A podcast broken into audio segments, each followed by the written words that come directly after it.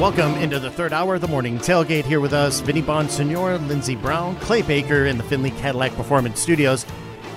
Hit us up on the text line. It's brought to you by the Dollar Loan Center, 702 365 9200, and on X at RNR 920 AM. Chris Thomas, he joins us now, former Super Bowl champion, wide receiver with the 1999 Rams, the greatest show on turf. And now Chris is a performance development mentor, a life coach, a motivational speaker. You can DM him on social media at Fusion Odyssey, and we're happy to have you, Chris. Chris, good morning. And I got to ask you, man, when you see a uh, uh, like on the day of a Super Bowl and you see the pageantry and the crowd and all the uh, the action that happens, do you ever get the feelings like back in 1999 at the Georgia Dome and you're getting ready to take on the the Titans, like how important this moment is? And do you have like great memories that just spring up to you all day long on, on those Super Bowl Sundays? I have phenomenal memories of my time with the Rams for sure. We won that Super Bowl. Clearly, the uh, the experience with the Chargers was a whole lot different when you're on the losing side, but uh, amazing experience because it was one of the better Super Bowls I think ever yeah. to be played. It came down to the last play, literally, mm-hmm. in terms of them having a chance to tie up the game. Mike Jones, Superman, grabbed the dude around the waist, Dyson. Um, really around the quads to stop him from pulling the ball over the the end zone line, and from where I was standing, it looked as though he got the ball over the line. So I'm thinking, no, he did not just score. There's no way. And then you see that the referees give the signal that he did not, and then everything just you know unra- just goes nuts, right? Like everyone's just going absolutely berserk, and all the Rams confetti is coming down, and it's just such an amazing experience. And one of the best experiences was having my family there. You know, they've they've watched you grind over the years, and you get to go up in the stands and give them a hug, and that was really special. But yeah, it's the celebration afterwards. I don't know if we can even talk about what that looked like, but um, the celebration afterwards was amazing. I think everyone probably slept maybe a half an hour before we jumped on a plane to go back to uh, to St. Louis. Chris, I want to uh, take you to the other side of things, and that's the 49ers side. And um, I'm sure there's desperation uh, or just just bitter disappointment uh, in San Francisco, and rightfully so. But I want to take you to uh, some of the news that's kind of come out, um, you know, post game in terms of the overtime rules and literally the players not knowing what the new overtime rules were. There's um, there was some footage that came out where the players were mic'd up uh, literally after the coin toss. And one of the players, 49ers players, after they decided to take the ball, goes over to the sideline and he's talking to Kyle Shanahan, and he's like, "Wait, this is the player talking. Wait, so even if we score a touchdown, they get the ball again." And Kyle's like, "Yeah," and and the player's like, "Wow, I didn't, I didn't even know that." Um, I, to me, that's that's that's an egregious error, uh, and I put it squarely on the on the coach for not relaying that information to his players. But as a player, how much did you want to know what all the rules were to make the right decisions, and obviously to to approach things correctly. And how disappointed would you be um, retrospectively if if you found out we should have known that we didn't know that? Yeah, and I would even say, VB, it's not even that you want to know; it's that you have to. know, Yeah. Mm-hmm. Right. Like you have to know that. That can't be an oversight because that seriously was probably a game-changing oversight. Um, and so you have to know that. And as a player, I would be frustrated because, you know, players' jobs have never been to know what the rules are.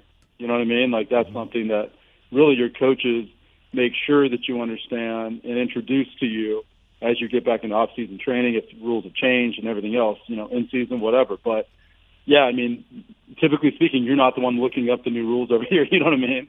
Um, so it does fall squarely on the shoulders of your coach, and I hate to, you know, indict Kyle Shanahan because he's clearly a great coach and has done amazing things. But you know, on the other on the other end of that, you heard Patrick Mahomes talk about for how many weeks they've been rehearsing that, right? Mm-hmm. And how to to the point of just being nauseous about it. Like, okay, again, we got to go over this again, but they were fully prepared for it, right? So, yeah, you're on the opposite ends of the spectrum, and it.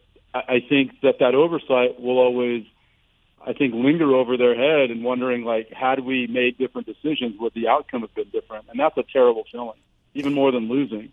Is thinking like, would this have changed the game? So yeah, it was it was definitely something that should never have happened. The players definitely should have known, and they should have rehearsed it. And for whatever reason, they didn't. And who knows? We'll never know if that was really something that changed the outcome in overtime. But you know, I was happy to see the Chiefs win, so I can't complain. Yeah, yeah, absolutely. We're, we're talking to Chris Thomas here from Fusion Odyssey. Comes in here, gives us a, a mental chiropractic adjustment, and hopefully everybody else takes something away uh, from it. I want to continue on that 49er psyche and not so much about the in game and, and, that particular moment of, of, of trauma, because losses like that are very traumatizing. But when it comes to drawing lines on, on healthy processing and utilization of of, of a loss like that, using it for motivation. What, what, what kind of parameters do you set for yourself and, and to your clients uh, that they can look at? Well, this is healthy motivation versus this is a detrimental fuel to draw from because you never get over it, but there's different ways to interact with scar tissue. Yeah, I would say that losses like that, it's. I think. I think in their case, it's very unique because they've been knocking on the door for what you know, three years now, something like that in the last four or five. They've been right there, whether it be losing an NFC championship game or being in the Super Bowl, they've been right there and have had it within their grasp. And kind of, you know, to Joey Bosa's point, um, wait, is it? It's Joey Bosa, right? Nick. Nick's on the 49ers. No, Nick Nick Bosa, sorry. Mm-hmm. Um, uh, that didn't sound right when I said it. I thought, wait a minute. Um, but to Nick Bosa's point, when he was like after the game, like this stings because you realize you're only going to have so many chances, right, to, mm-hmm. to get here and to do this. And we're here. We keep knocking on the door, but you know the makeup of teams change. You know, changes. C- circumstances change. Like a lot of things change year to year, and that's a very hard thing to replicate to get back there. So I think they're very. The guys who've been there are very aware that man, the odds are now just growing against us to continue getting back to this spot, and we cannot win. So I think that is more frustrating. And I think that's going to take a longer time to process. But I do think at some point it's always healthy because I don't think anyone who's a competitor is is looking at what happened and not going to use that for fuel. So I think it's always healthy at some point the way you extract what happened mm. because I think it's going to motivate you as a competitor, someone who wants the ultimate prize, someone who wants to be great, someone who's been there and just can taste it, that hunger isn't going to go away. It's only going to grow. There's not one guy at that level of of football, professional sports, that wouldn't use that constructively to ask themselves, what can I do differently, or what can I do better in my off-season training to contribute to like us finally getting over the hump. So I, I think at that level, it's a hundred percent positive. I could imagine anyone not using it to drive them into what they do in the off season and and what they anticipate, you know, them doing throughout the year next year.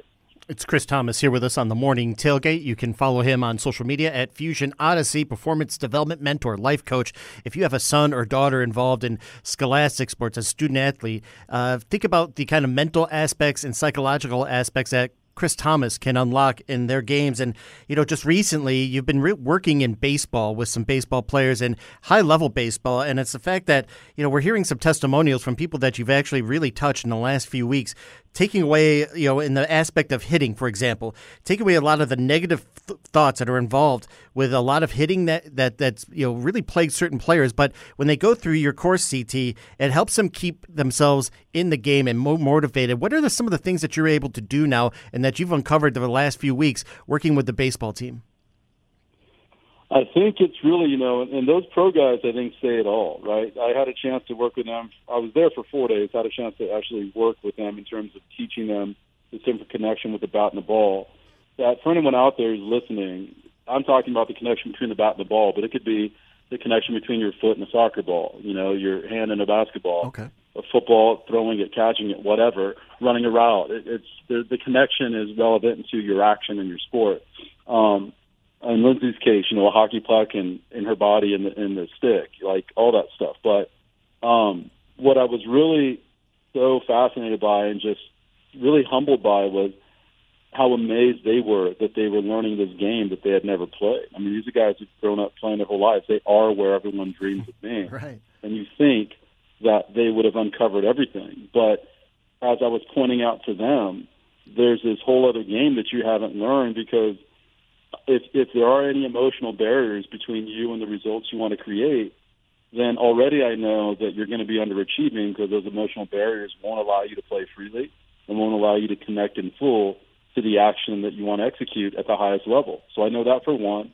But two, I also know that if you don't understand the mind, then you can't possibly integrate the mind into any actions that you're executing and you want to execute at the highest level. And that compromise is huge um, because the game is so much, you know, more than just the technical aspect of it. No matter who you are, you can look at Lamar Jackson and he throws funky, but yet, you know, his completion rate is really good and and he's you know an MVP in the NFL. Like there is no one way to execute anything, but we get so hung up on the the technical aspect, and they they realize that, and I think they bought into it when I was like, you know, with all the technical work that that you guys do, the the you know the average major league batting average is still 248 and that 248 could turn into 210 before you blink. And the you know average Major League Baseball player strikes out 24% of the time, and the average barrel rate is only 10%, which is crazy. So, how much of the game is left to be learned and left to be executed? There's a lot. Well, how do you find that? Well, you're not going to find it doing the same technical stuff. You got to find it someplace else. And so, in in introducing them to this other game, they were just blown away, especially having their eyes closed and swinging and hitting balls. They just thought the, the level of trust you have to have to do something like that is insane. They've never thought about that. They've never thought about the the real finite details of like what the game actually is and drawing these lines to create the ultimate end result, which is the line drive and all these other things that they didn't ever connect to that simplify the game. And one of the guys, a 10 year vet, I think he said it best, like, I can just feel right now how fluid my swing and how my swing is. Excuse me, my swing is, and how how easy my swing is, and how I'm letting myself just swing, and I'm not like trying to force the swing in action. It's like that right there summarizes how and why the game changes. Because once you understand that and you let things happen, then all your possibilities change. So for me, it was amazing to hear those guys express what they were taking away because it was what I was hoping for and it was awesome that they were open to it as guys who've you know had their own routine for years, but they were willing to learn something new. And to hear them say, I think that every guy here, if you were here for a month, could turn into a big leaguer. And to hear them say, like, I never would know this game if I didn't meet you, was just wow. so humbling, so awesome. The agent saying, in all my 30 years of baseball, who's you know he represents a number of big name guys. You know, I've never heard anyone talk about the game like Chris, and he's really revolutionizing kind of the approach to the hitting in the game, and and so it was awesome that people get it. Yeah. And uh, so yeah, it was an amazing experience for me. That is uh, awesome. I want to switch gears here, uh, Chris. Uh, just uh, there's a report out there, um, and I was able to confirm this with the NFL uh, that that Jimmy Garoppolo is being suspended for the first two games of next season. for violating the NFL's performance-enhancing substance policy, um, you know, rules, and and it turns out uh, that he used a prescribed medication without having the valid therapeutic use exemption uh, for that medication. And I want to go back to your playing days, and this gets really complicated in knowing what is allowable and what's not allowable, and sometimes getting in a pinch, even though you think you're doing the right thing through a prescribed medication, nothing to do with you know steroids or, or performance enhancing drugs. What was the lengths that you had to go to to kind of figure out before you took something? Is this something that's going to bite me in the butt? Is this uh, allowable? Do I have to get? Uh, do I? How deep did you have to look into things before taking certain, you know, medication or whatever the case might be? Yeah, that's a great question. I think naively, a lot of times you probably think that the things that you're taking like would not, you know, be a red flag. You know what I mean? Like, so I think you're not even thinking that you need to get that checked, right? And I don't know if that's a you know Jimmy's case or or whatever. But a lot of times, yeah, you don't, you wouldn't think like there couldn't possibly be something in this that I need to get checked in the event that there is something that could get me suspended, right? And so I think that could be frustrating on one end, but I will tell you that um, anytime I was considering taking a supplement or anything that was was not just over the counter um, in terms of you know Robitussin or something like that, I I would go straight to our our strength coaches and had them check out everything so they could tell me the ingredients. Because I do believe that for the most part every strength coach on every NFL team knows what's acceptable and what's not as they should given that they should know everyone you know potentially is taking some something to support you know their their best performance um not illegally but just legally. And so I think it all typically goes through your um, your strength coaches, but I think sadly today I think you, you have to get everything checked because you just don't know. There's so many different things that could potentially be the red flag and potentially get you suspended. That is it worth it? And then it's just it's just the look, right? Like I I wouldn't like the look. Right. The mm-hmm. fact that people look at me and they now think that I was trying to do something that would give me an unfair advantage. I wouldn't like that. You know, in my playing day, I literally did not take anything. I didn't take. I took creatine for a month. It did nothing. I went off of it and literally didn't take protein, didn't take creatine, didn't take anything. So um, I, I just I wanted what I did to be very natural, um, and I'm I have no issue with anyone taking supplements. Um, I think that's great as long as they're legal. But yeah, today it's like I think you have to get literally everything checked because you just don't know.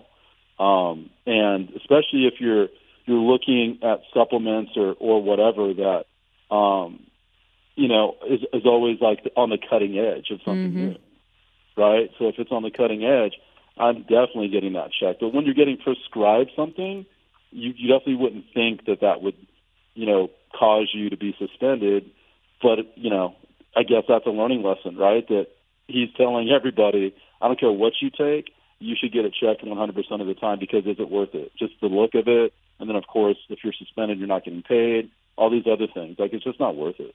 Yeah, so the supplement health industry is so interesting because it's obviously really big business and big businesses involved in it, in it, but there's also a huge cottage industry aspect too. So you don't really know exactly where you're getting, and and there's everybody that's trying to find that little bit of an edge. So you're absolutely right. Check everything. You never know. Uh, I want to circle back to working with baseball players specifically because that sport has has this element of purity and tradition that sometimes gets in the way of potential for the athletes that choose that sport. So what do you find unique about tinkering with baseball players' mental wiring versus people from other sports or other walks of life? Oh, that's a great question, Lindsey, because we just we just went over this like so in, in great depth. Um, there's something in baseball that all centers around hitting, right? It, hardly ever you talking about infield, outfield play. Yes, you're talking about pitching at times, but it's the hitting aspect that really creates the most distress, right? Because it's so challenging, and and so it forever in the history of the sport, they've been taught, meaning hitters have been taught that it's a failure sport. And so every time I talk to a baseball player, some somehow that gets brought up about, you know, it's a failure sport. I know that. No, no, no, no. And, my response is always, but it's not a failure sport. And so this is helping them redefine the game, and this is helping them create a different pathway to achieving the desired end result. They they don't understand that even when someone tries to use failure in a very innocent way, in a way that's meant to be innocuous, um, it doesn't matter. Like in our society, there is not a positive, you know, um, spin to what a failure actually is. There is a negative stigma associated with that word, no matter how you try to spin it. Right? It's not like Lindsey, I'm so proud of you. We're such a great failure today. You know what I mean? Like there's not there's not a positive um, association with the idea of failing. And so even when someone tries to tell you it's a failure sport, there's this lack of acceptance, rightly so, because in the greater scheme of things, you know in our society that there is nothing positive being associated with failing. And so as long as that exists, there is always this, okay, I didn't get what I wanted, I failed. That's not a positive thing. So every time you go back subconsciously, you know that you're achieving the worst result. And so, in changing the definition for baseball players as relates to hitting, you literally can completely change their approach, their connection, their fluidity, everything, how slowing the game down. And so that's what I do is, is I, I create the proper context. You're not, you're not failing, so you struck out, or so you grounded out, or whatever. There could be two or three things in that sequence where you did not get the result that were A's. And what you're choosing to do is ignore the A's and convince yourself because they told you to that you failed. It's like, no, you didn't fail. You fell short. You had great things associated with what your approach was. You just were off a little bit. So then what should you be doing? Should you be telling yourself you failed or should you be processing information so that you can get what you want that you're super, super close to? So this is like changing that for hitters is huge because it is hard. It's hard to hit a ball and barrel it up. It's not hard to hit a ball; it's hard to barrel it up, right? And so mm-hmm. that's an art, and that art needs to be fluid, and you need to be free. You can't be second guessing yourself. You can't be hesitant. You can't be tentative. You have to be free. And part of it, part of freeing you up is is like eliminating any definition, any thought that would connect you to being fearful of some like you know worst case scenario, which is not getting a hit or striking out, which in your in your eyes is going to be interpreted as failing. So I think the biggest thing in baseball is is that, and and not you know people not trying to like let themselves revert back to that belief system because that belief system is inhibited. It's you never it's never going to free you as long as you buy into. Hey, it's a failure sport. Three out of ten hits and you're a superstar. Doesn't matter that you say that. Like they're, telling themselves they're failing every time they don't get a hit. That's not positive. You know, so you need to eliminate that and let them have a different pathway and definition to what is actually happening when they don't get exactly what they want, so that there's momentum they can create from that. If that makes sense. Oh, it does. And Chris Thomas is here with us, uh, Fusion Odyssey, here on the morning tailgate. And on that note, you know, when you talked about like, you know, it's the game that you haven't learned, even though you've been in it for so long. And I think about like the, and, and for people, and ordinary people in life, they can relate to that because there are emotional barriers that keep us from living freely and getting what we want in our normal everyday life. Oh yeah, yeah. That's that's a bigger issue. Most people are not living living their best lives for one reason or another. You know, they haven't fallen in love with themselves. They have low self esteem. They're angry about something you know, they're projecting on somebody else, like they have these insecurities, you know, whatever. They want somebody to be something that, you know, they're not, like just all these things that affect and afflict our ability to move forward. Um, you know, we, we become victims to our circumstances, right? When really your circumstance is not what determines the experience, your perspective is what determines the experience. And as long as you don't have perspective, then you'll always be a victim to your circumstances. And the second you accept that, whether that be I'm in a job where I hate my boss, you know, I don't love what I do, you know, whatever, right? I'm not getting what I want, like people are kidding me, whatever it is that creates distress for you, it's really not the experience, it's your interpretation of it, right? Your perspective about it. And as long as you have the wrong perspective, then you create a barrier between yourself and the life that you want to experience. And it's so unnecessary, right? And this this is the challenge. I mean, we've spent so much time with just these these negative thought patterns in our lives for for years that it's our condition, it's our default system, and so we may not even recognize the self sabotage that's going on, but it's there. And so, you know, what you have to do is have awareness for one that this is what you're doing to yourself. Two, change your perspective, and three, be ready to implement that new perspective day after day, moment after moment, minute after minute, hour after hour, because you have to create a different thought pattern because you've been conditioned otherwise. And until you do that, you're not going to create different possibilities for your life experience. Because, you know, if we're delusional if we think that we're not going to be faced with things that are disruptive to our, our life balance. Like that's just delusional. You're going to be. So then the question becomes, when that happens, like how do I have it? How do I how do I approach it? How do I attack it?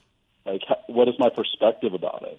And is this going to be what like sends me into a place where now my life is, you know, not at all what I wanted, and I have the stress and unhappiness and everything else? Like that's that's unnecessary. You're the owner of what happens in your life, and if you don't if you don't recognize that, then you're a victim to your experiences. And there's no reason for that. I mean, we have all the power. Perspective is so big when it comes to life, especially. Your perspective is what's going to shape the quality of your experiences, not the experience, experience excuse me, not the experience itself. So that's that's you know something that we all need to understand and stop trying to like revert back to our default system. I mean, we, we cannot move forward if we don't have awareness. If you don't have awareness as to what we're doing to ourselves or what's affecting us, then you can't possibly create change. And change is so easy because it's a choice. And we are the one who has all the power to create it.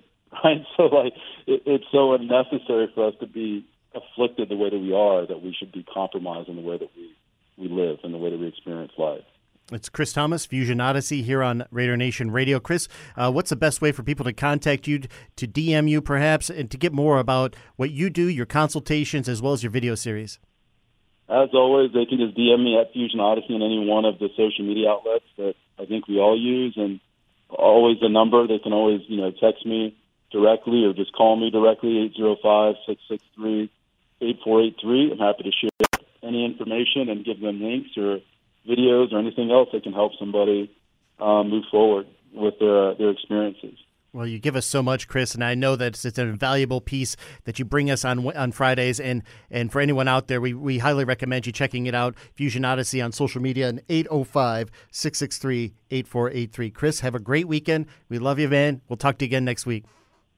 Appreciate you guys. Thanks. Love you all too. All right. It's Chris Thomas here with us. Absolutely. And uh, yeah, fascinating stuff. And you know what? It's, it, let's go to the Jimmy Garoppolo thing for a 2nd Mm-hmm. Is is that on the player, the player's agent, the team? I mean, like that seems like kind of like a, a very like a, a piddly thing because you know that Jimmy was injured, had to have that surgery just before he could get even officially signed to the roster.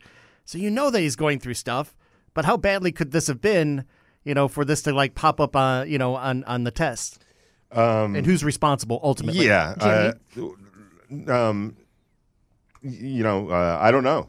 I mean, that's that's I, I, I don't know. I think that um, you know he might have gotten some bad information from somebody. Maybe his agent looked at it and said, "No, you sh- you're allowed to take this," or or maybe somebody. I don't know. I mean, I, I it's it seems the two games tells you that it's it's something that it, it it's it was serious, but it wasn't that serious, and we got to do something because you didn't get the right uh, approval. Basically, it was there, there's there's like something that you can get to override um, what it is, and maybe he just didn't know. It could have been just complete naivety and just um, you know a false belief that what you were taking, you know, ultimately it's it's on him. It's you know, ultimately- It obviously- is ultimately on yeah, him. but I'm not going to sit here and you know, it, this doesn't appear to be something where It's not he- malicious, I don't He wasn't trying to get an advantage. Yeah, there was They- no He He was advantage. trying to get better. Guys, and- guys, this is I. I had to file for one of these when I was playing college sports because I'm on medications that would technically be classified as performance enhancing, but because it is therapeutic use, like I I can't take Adderall just cause. Like, but Mm-hmm. if I have a prescription, I have to let them know so when they drug test me and they see it, they know she's good because without it, it's a mess. And so th- that's that. I'm not saying he's on Adderall or, or whatever that is, but that could just be the simple thing. You just didn't file the waiver. And, and maybe that was your agent's responsibility, but who's supposed to keep your agent in line? You. Yeah, no, I mean, like I said, he's paying the price. Yep. There's no, um, there- there's no questioning that. But it doesn't appear like, like I said, that it was a, uh, like you just said, malicious, trying to get an advantage, or and and there are, you know, uh, cases where, where where that is the case. So, um, but the rules are rules, and you have to follow the rules. And you know, even if you unintentionally break a rule, then you're going to have to pay the price. So. Okay, we'll take a break. We'll come back. More on this on the other side. It's Raider Nation Radio. Want even more of this party? On Twitter, make sure and follow Clay Baker at Clay Baker Radio, Vinny Bonsignore at Vinny Bonsignore, and Lindsey Brown at Lindsey Brown 35. And now, back to the morning tailgate. Just a few minutes here before we have to take a quick break. But, you know, from the text line 702 365 9200 on our conversation about the high stakes poker game that the Raiders are involved with and everyone else who is on the table to go and try to get the best possible picks in the draft for the needs that are open. And uh, from uh, Jeff H., he brought up, uh, I thought. I love the thought of one of the tackles at 13, but JJ McCarthy might be worth the pick in my opinion. I wasn't on board until Getsy got hired, but he seems like a good fit for a big run play action, uh, deep short t- or deep shot team. And a lot of people also bring up the fact that JJ's age, just a little bit younger than somebody than JJ Jayden Daniels. I don't know. Do you think it matters too much? Yeah, I do actually. When it comes down to you know maybe the Bo Nixes and the uh, and and the and the Michael Penixes, you know, 21 years old. That's pretty. That's young. Um, that that buys you a little bit of development time. There, it tells you that there might be a little bit left, you know, higher of a, of a ceiling. Um, he, he's healthy and he played a lot of football too. Uh, so d- you, you could probably answer this better. Did he start right away at Michigan? Was he a freshman starter? No, he was not. like he- okay. So he, uh, because they had so many other quarterbacks involved there that you know they kind of they did like a a, a- a match play where they were bringing in other guys to find out like who's the right fit here for right. this spot. Okay. Um, so yeah, I do think I do, think in some in some draft rooms, age will play uh, a factor, age in the health, and uh, but but but I also think that he's got a lot of he's got a skill set. You know, there's there's things that and and it seems some of it's untapped because again, we keep going back to this. It wasn't needed necessarily uh, at Michigan, where it might be needed in the NFL. It's not even might. It's going to be needed in the NFL. And the big question is going to be the skill set that you see, that you saw, whether it was on film or when you see him in his evaluations at this combine and at pro days. Do you believe, are you convinced that those skills that weren't tapped into in college can be tapped into successfully, and he's going to be able to uh, to play up to those skills at the next level? Are the are the Chargers in Arizona? Are they bluffers at this table? Uh, Charger, no. I mean the the Chargers. I don't even really put in the conversation for the, the for the poker game because you know they have their quarterback, and I think Kyler Murray is going to be the quarterback of Arizona. Yeah. So I don't think either Mm-hmm. of them are in that desperation piece, and so they're not. They're in a different part of the casino. Could be they're, they're in the food court. Could be candidates to, to trade They're- up to, yeah, though. Sbarro specifically. Go for a nice pizza. Yeah, get some Sbarro. bread stickies. be great. It's hard to pass that Their Cinnabon up. chicken Marsala is actually kind of underrated. What? Is it good? Mm-hmm. Yeah.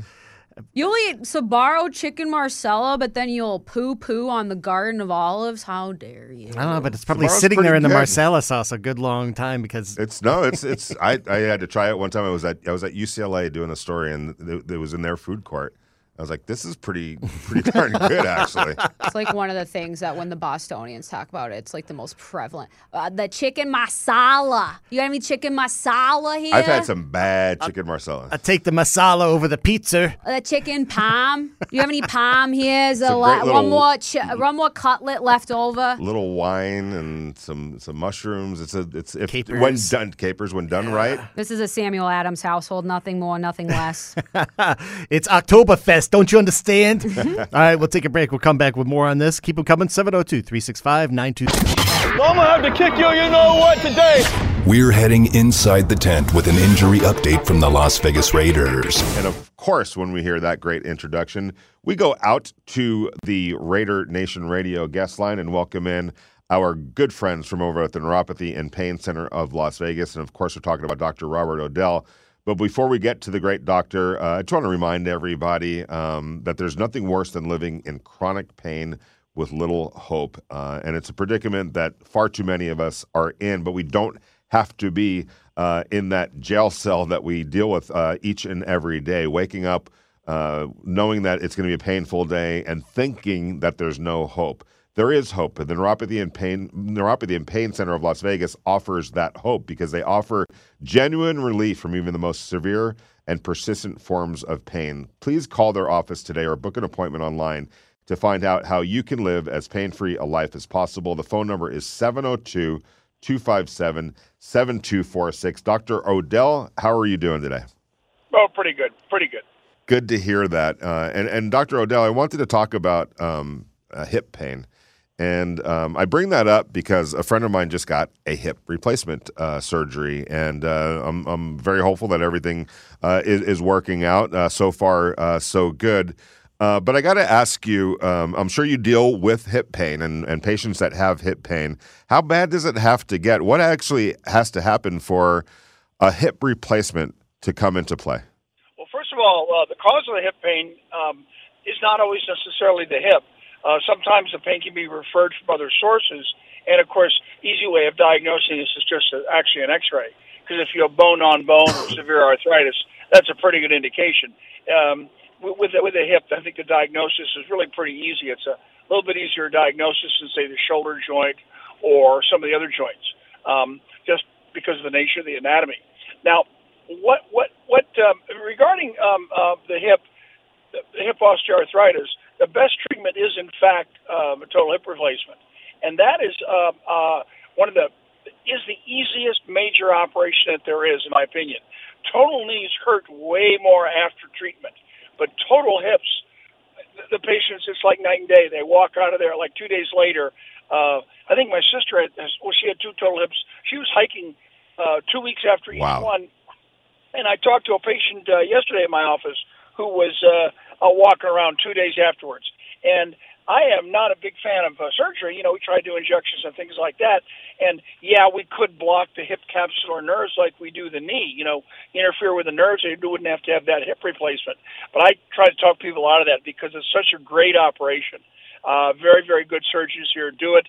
The outcomes are outstanding. The infection rate is very low, um, almost non-existent, and uh, it's um, it's. Uh, uh, I think, in fact, my father had four total joints, two hips.